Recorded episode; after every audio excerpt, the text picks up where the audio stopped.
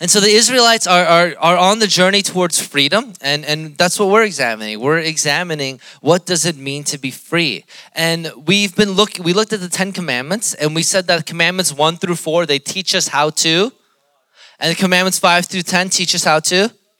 And so what the Ten Commandments are aren't so much of these there are rules, there are commandments, but what they are is they're a piece of God's heart. This is God saying, This is how you can know that you know me. I'm revealing myself to you so you know what it means to love me and to be loved by me, and what it means to love people and be loved by people. And God is continually shaping his the heart of his people. And he's doing that by changing their external reality, by changing their landscape, by changing their atmosphere. What he's doing, the purpose of all of these changes and shifts in their lives is so that something in their heart could be transformed, could be transformed. And this is likewise with so many of us. When we enter into some form of a physical discipline, what needs to end up getting changed is our hearts.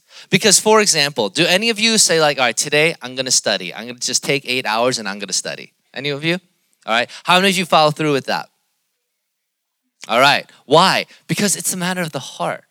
That external reality has not changed your heart into a diligent student. What it's done is that external reality has made you into someone who knows how to watch Netflix for seven hours and at the last hour panic and say, I need to cram in this information because I have to take this test tomorrow. But God is bringing in some very strong external realities because He needs to transform the inner workings of Israel's own heart. And so today we're going to examine three things. The first is the sin of Israel, the problem that we have, and the solution, and the only solution. So, first, the sin of Israel. Why did Israel sin? What was the context of their sin? Well, we're told that Moses went up Mount Sinai. And when he went up Mount Sinai, who did he go to meet? And what did God give him? He gave him two things. The ten, Eric, well done. Ten Commandments. What was the second thing? The other Ten Commandments. There's not 20. What, what's the second thing that Moses received on Mount Sinai? Oh, he did get to see that, but he actually received something else too. You know, it's so crazy that, you know, some of y'all have been going to church your whole life. It's just like, it's just right here. And we're like, I don't know, what, what was it? He received the Ten Commandments, but he also received the outline for the temple. Because the temple is where who dwells? And so he was receiving an outline on how to build this temple where God would come and dwell, this temple that would later be built by King Solomon. And so, like we said, the Ten Commandments are an outline of God's heart. It show you who God is, but the outline of the temple, it shows what it would look like to live with God, what it would look like to live as his people. What the outline of the temple shows, it shows how to connect with him how to be with him. And don't you guys want that sometimes? Do you ever have that desire where like, I just wish people knew how I want to hang out, how I want to talk, how I want to be related to. I wish sometimes people would know that. I was talking to this guy the other day and he's like, people think I'm socially awkward, but I'm not. I'm not socially awkward. I just don't have the same social cues and social flow as everyone else. It doesn't, and some people think that he hates them because they think like he's like really quiet. So I don't hate you. I'm just like, my flow's different. And maybe you feel that way sometimes. I wish people knew how to relate to me, how to connect to me. Maybe you felt that about your parents. I just wish they knew how I want them to talk to me. Any of you ever have that desire? I wish my parents knew how to talk to me. That was like, I might as well gotten that tattooed on my head when I was growing up because that was my chief desire for my parents. I want you to know how to communicate with me. Why do we have those thoughts? Because when someone knows how to communicate with us, then they can build an honest relationship, a meaningful relationship, and a personal relationship with us. And God is giving the outline of the commandments of the temple to do just that. He's essentially saying to Israel, man, I want you and I to be best friends. I want you and me to go at this forever. I love you guys, and I don't ever want things to change between us. I want this fiery love to just always exist, and I'm gonna show you how to do that.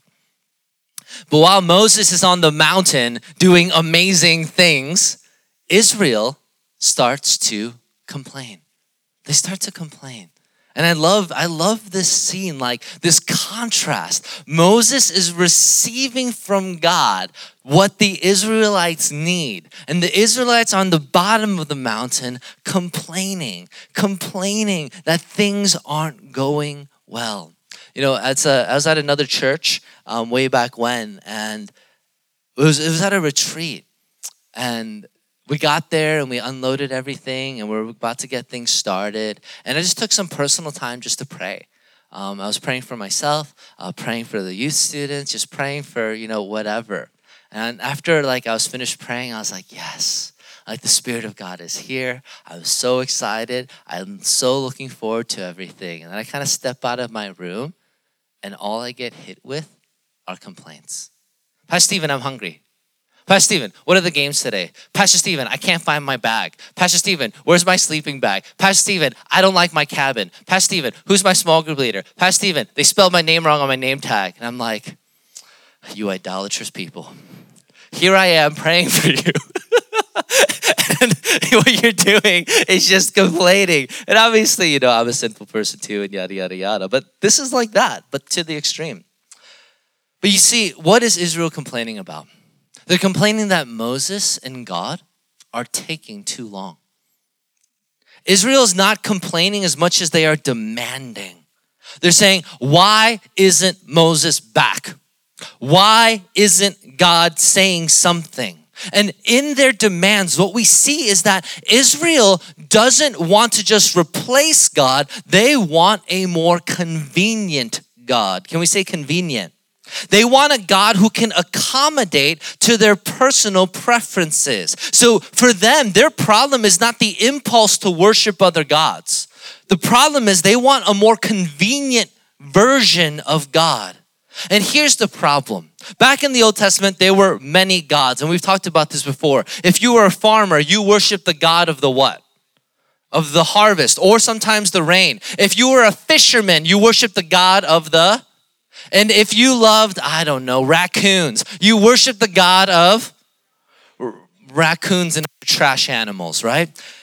But the problem is, God reveals himself as the one true God. But if there are many gods, then that means the authority is spread out. And if the authority is spread out, you can pick and choose who you listen to. You can pick and choose who to abide to. And you and I know what this is like very well when we look at our parents. Typically, with two parents, there's one that's really strict and one that's a little giving. And so let's say, for example, you want to sleep over your friend's house. You already know which parent you should ask for that.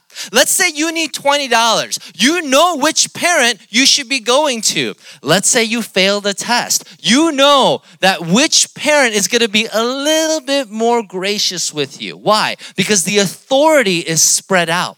It's spread out between two, so you can pick and choose who you go to. But here's God saying, you worship many gods, but I am the only God. I'm the only authority you submit to. But when you make multiple gods, what you're, what you're doing is you're diminishing my authority in your own life because you're saying, I want to pick and choose who I listen to and who I submit to based on what is convenient for me.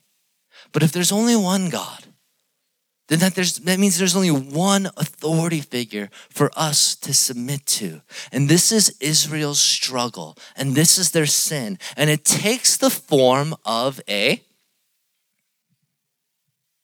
a calf, a golden calf. Now, how is this golden calf made? The Israelites complain to Aaron and say, Moses is taking too long. And I love Aaron. Like, he's freaking hilarious. Like, This is the same Aaron who was with Moses throughout the plagues, throughout the Red Sea, and through the wilderness. And the Israelites are like, hey, where's Moses? He's like, give me your gold earrings. I'll make a God. Like, what are you doing? You're supposed to be like second in command. Like, what's happened? And Aaron says, Give me the gold earrings off of your wives, off of your sons, and off of your daughters. And uh, it tells us that Aaron fashioned the God using a tool. That this golden calf, this God that they established, was made. What's the problem with that? The problem is if we can make God, then that means that God does not make us. If we make a God, it means that that God does not make us. And in doing so, that God does not have authority over our life. But in fact, we have authority over it. Over it. Essentially, what they have done is they have taken our God, who is a lion in his power, and made him into a cat. Into a cat. I was watching this video of this guy who has a mountain lion in his apartment. You guys watch videos like that? I do. You know why? Because I'm waiting for it to go wrong. Just that one moment of just like when that mountain lion's like, screw this! I don't want this steak. I want like real live flesh. And that's why you shouldn't keep mountain lions as a pet. Why? Because mountain lions weren't meant to be pets. They're really cool. They're really awesome to look at, but they're not cuddly. They have sharp claws and very large canines. You know what's great about cats? Apart from the fact that there's nothing that great about cats. I'm just kidding. You know what's great about cats? They're cuddly. You can pick them up and throw them. When, when my wife and I had a cat, Rengar, that would be like her thing. She'd just throw Rengar because Rengar would always land on her feet. And then she would take Rengar and like make her do backflips. Just like this all the time. Just chunk, and just cuddly and nice. And they purr up next to you. The difference between a mountain lion and a cat is a mountain lion you have to fear because you know it has a power that's far greater than yours. But a cat you can control. A cat's power you don't have to fear as much. That the benefits of that cat are all about your convenience. And that's exactly what Israel has done in forming this golden calf, created a God of convenience. But you and I, even though that's Israel's sin, it's also ours because we love to fashion things. We love to fashion a God of convenience in our life. You know, when God introduces himself to Moses before all of this happens, he appears to Moses in the form of a burning bush. And in that place, what does God reveal to Moses? His name. His name. And his name is what? I am. I am who I am. Yahweh. I am who I am. God reveals his name to Moses. This, this mist, this vapor, this dust. God reveals who He is to Moses because in that moment, what He's saying is, What I want with you, Moses, and telling you my name is a dynamic relationship. I don't just want something stagnant and stiff where like we're just like transactional, just computer generating people. I want to know you and I want you to know me. I want something that's very intimate. And in relationships, if God wants what He desires from you and when He offers you as a relationship, then you have to recognize that if what you desire from the other person in a relationship, if what you desire is convenience, you are not looking for the great I am. You're looking for Alexa, you're looking for Siri, you're looking for whatever that weird Samsung version is, Bixby. Come on.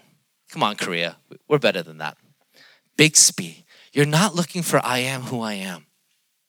You're looking for, hey Siri, what's the weather today? Hey Alexa, can you reorder that for me? Hey Bixby, I don't know what you say to that thing. You're, uh, and do any of you have a relationship with Siri? If you do, come see me afterwards. You need some counseling. We don't. You know, the other day I was saying bye to someone. I think it was Steven. and like he said bye, and then like Siri talked.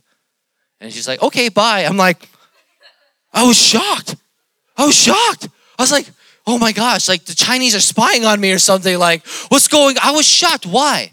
Why? Because Siri should be under my control and for my convenience. She should speak when spoken to.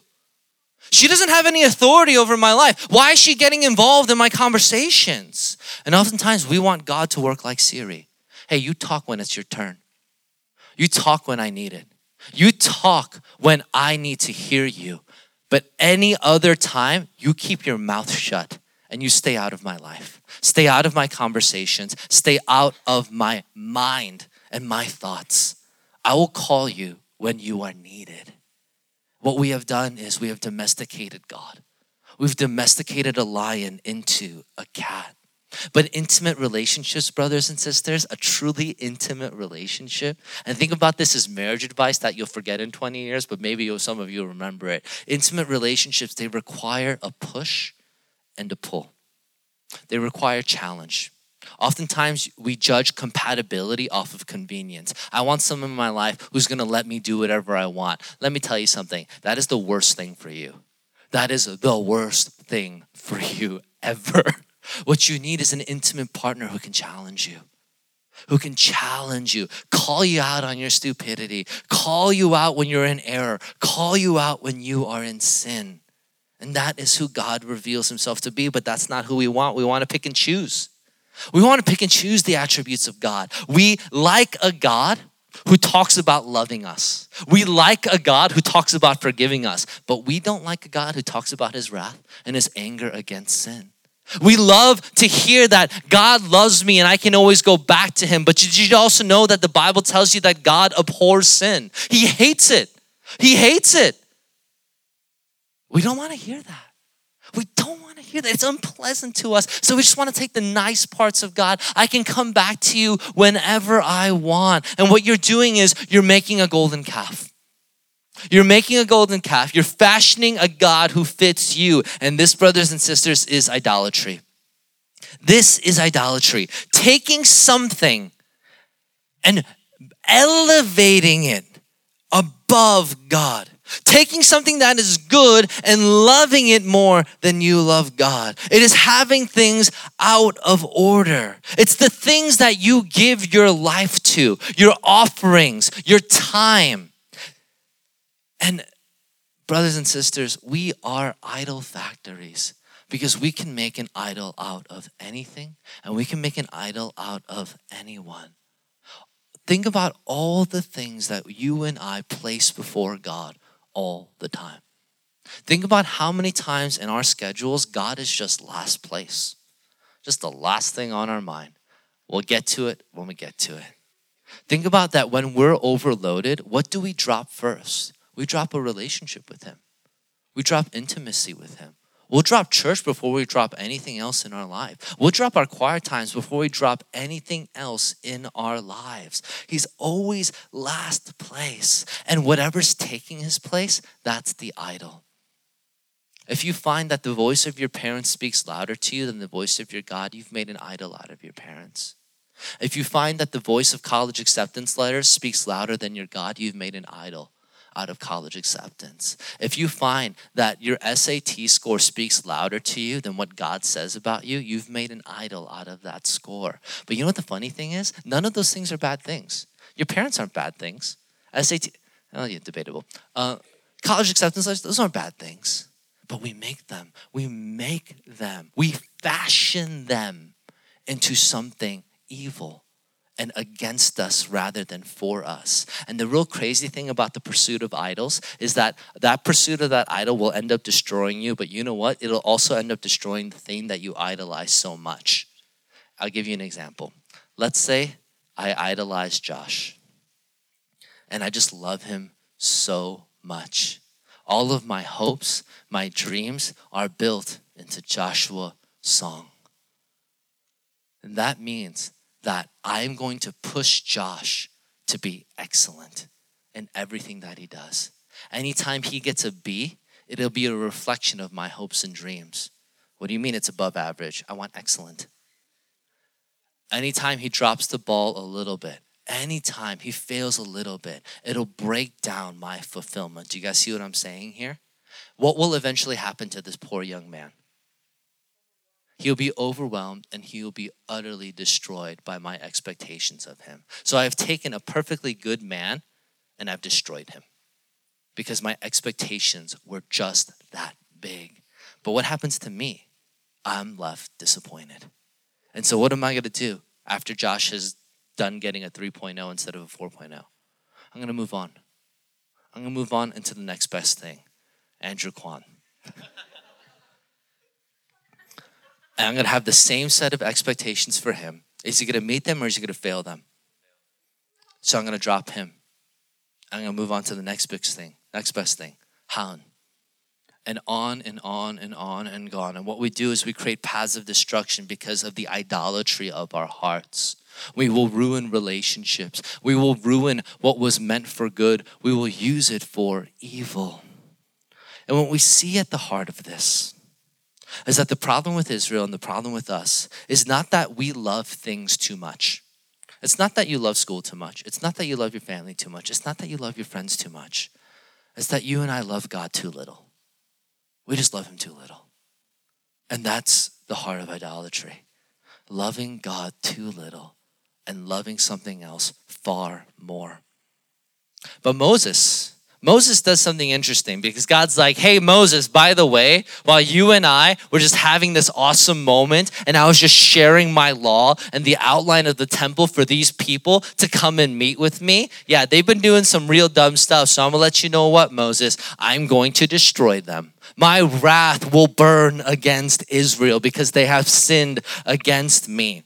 While Moses is receiving something beautiful, they are betraying God. While, while Moses is receiving something absolutely beautiful, they're betraying God. This is like if there was a wedding and after the ceremony, this beautiful ceremony, uh, you have to go get a wedding certificate. And that's like if this new husband, right after the wedding ceremony, on his way to the courthouse to get the wedding certificate, cheated on his wife.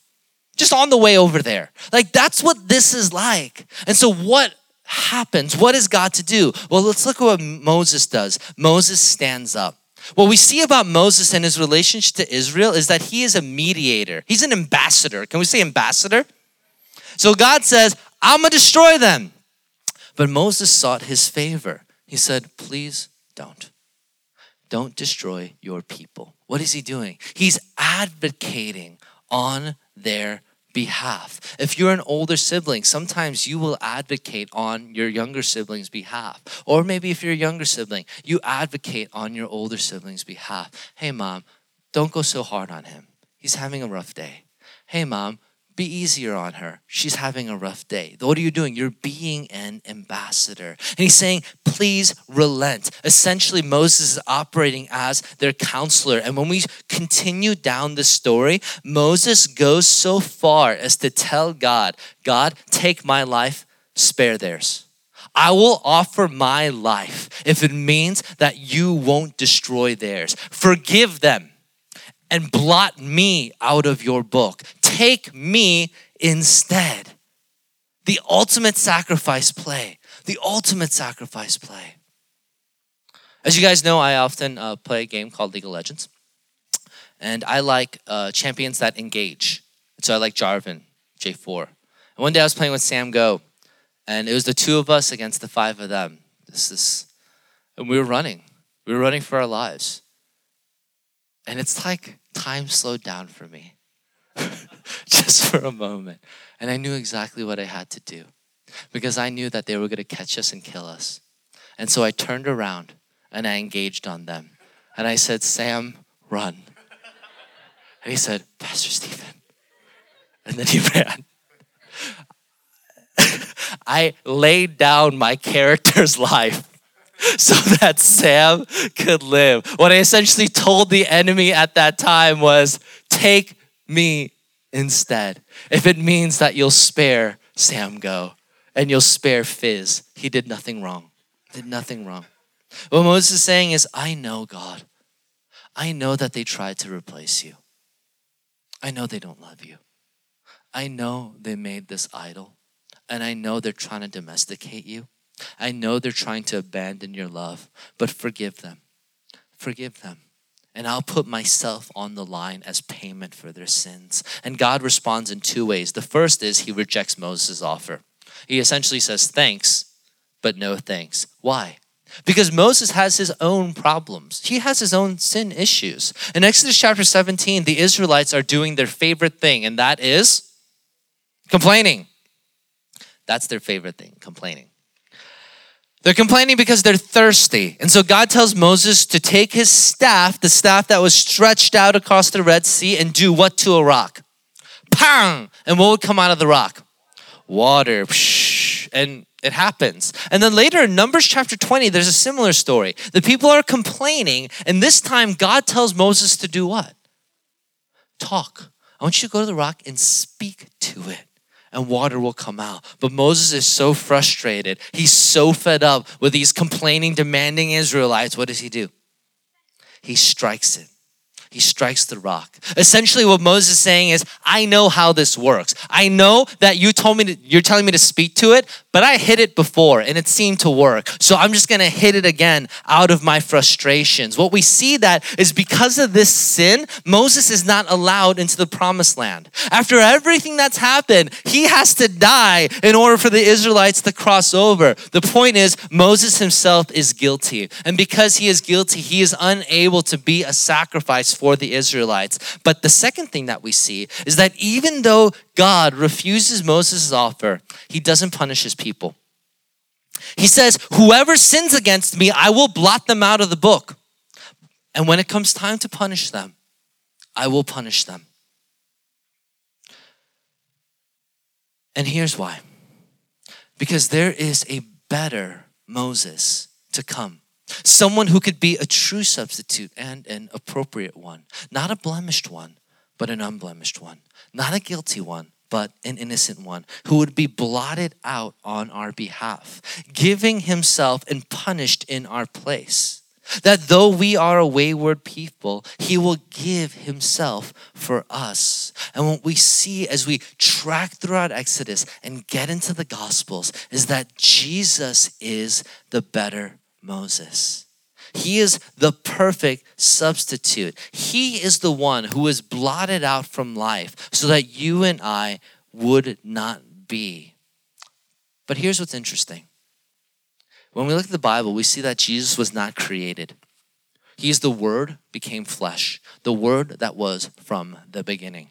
He was with God from the beginning, having the best relationship with the Father and the Spirit, just co equal, co eternal, glorifying and loving and serving one another since before time itself. He is co equal with God. He was there in creation. He was there as God was placing the stars in the sky, forming the galaxies, and breathing life into Adam's nostrils. What we see then is that Jesus is all powerful, He is all good. He is described as the lion of the tribe of Judah. He cannot be domesticated, he cannot be tied down. He has every right, just as the Father does, but on the cross, he is tied down. And on the cross, he is domesticated. And here's why it's, this is so important for us to understand. And I have a short clip that might help get the point across. And we just turn it on. It's one, one of my favorite book series and, and just a movie that I could just watch over and over again. Um, but I'll set this up for you. This is a, a scene from the Chronicles of Narnia. And in the Chronicles of Narnia, there's this figure, and his name is Aslan. And Aslan is a lion. And essentially, Aslan serves as Jesus in the story of the Chronicles of Narnia. He's an all powerful lion who has come to redeem and restore all things. He is majestic. When he roars, trees tremble. He strikes fear into the hearts of his enemies. And all of a sudden, things take a turn for him. And so, if we could get the clip going. What we see is that our Lord Jesus is majestic in all of his ways, perfect, beautiful, and mighty. But on the cross, tied down, stripped of all his clothes, and hung there to shame. That someone who didn't deserve that got it. And that our Lord, who was there since the very beginning of time, who was involved in your creation and formation, who has the authority of the Father bestowed upon him, submitted himself to absolute obedience and humiliation on the cross, tied down, mocked, and scorned. And here's why this is so important is that when you have this vision of God and who He is as He says He is, not as you think He might be, not as someone has told you He might be, but as He says He is. A God who is all powerful and all consuming, and then looks at you and says, I am all about you and my love is all about you. When you see that, when you come to recognize God as He is, what you'll start to see is that it has, it drives away the power of idols and competing visions in your life. That it is a God, our God is a God who is glorious, untamable, majestic, and free. And such a God is worthy of all of our worship and adoration. And yet, He willingly chose to lay down His life for us. Because, brothers and sisters, if God is a supreme and all powerful being, you know, He could be evil too. That you could be supremely evil, supremely powerful and evil, supremely powerful and against you. But God says, I am not. I am supreme in my power, supreme in my authority, and I am for you. And when you recognize this God, it casts out the idols in our life. Brothers and sisters, repentance, repentance is never because you saw your sin first. Repentance is always because you saw his holiness first. You see his holiness, then you see your blemishes, and all of a sudden you're free to repent. Why? Because his holiness is not against you, but it's for you. And so you know that you are free to go to him because he already has first come to you. And in that place, you are free to repent of the things that have been depleting your life and submit to the one who is wanting to give you life. For the idols in our lives, they will always deprive us. But He is not in the business of depriving you, He is in the business of giving you true life. The problem with created gods is that they come from your imagination. They come from what you can think of. They come from what you can fashion. But here is a God, the God of the Bible, whose beauty and grace is beyond our imagination. This golden calf that the Israelites made, it was just a domesticated version of God. But why in the world would any of us settle for a domesticated, tameable version of God when we can have an untamable one who's just all about us? Amen? And so, will you see him as he is? See him as he is and go to him. Let's pray.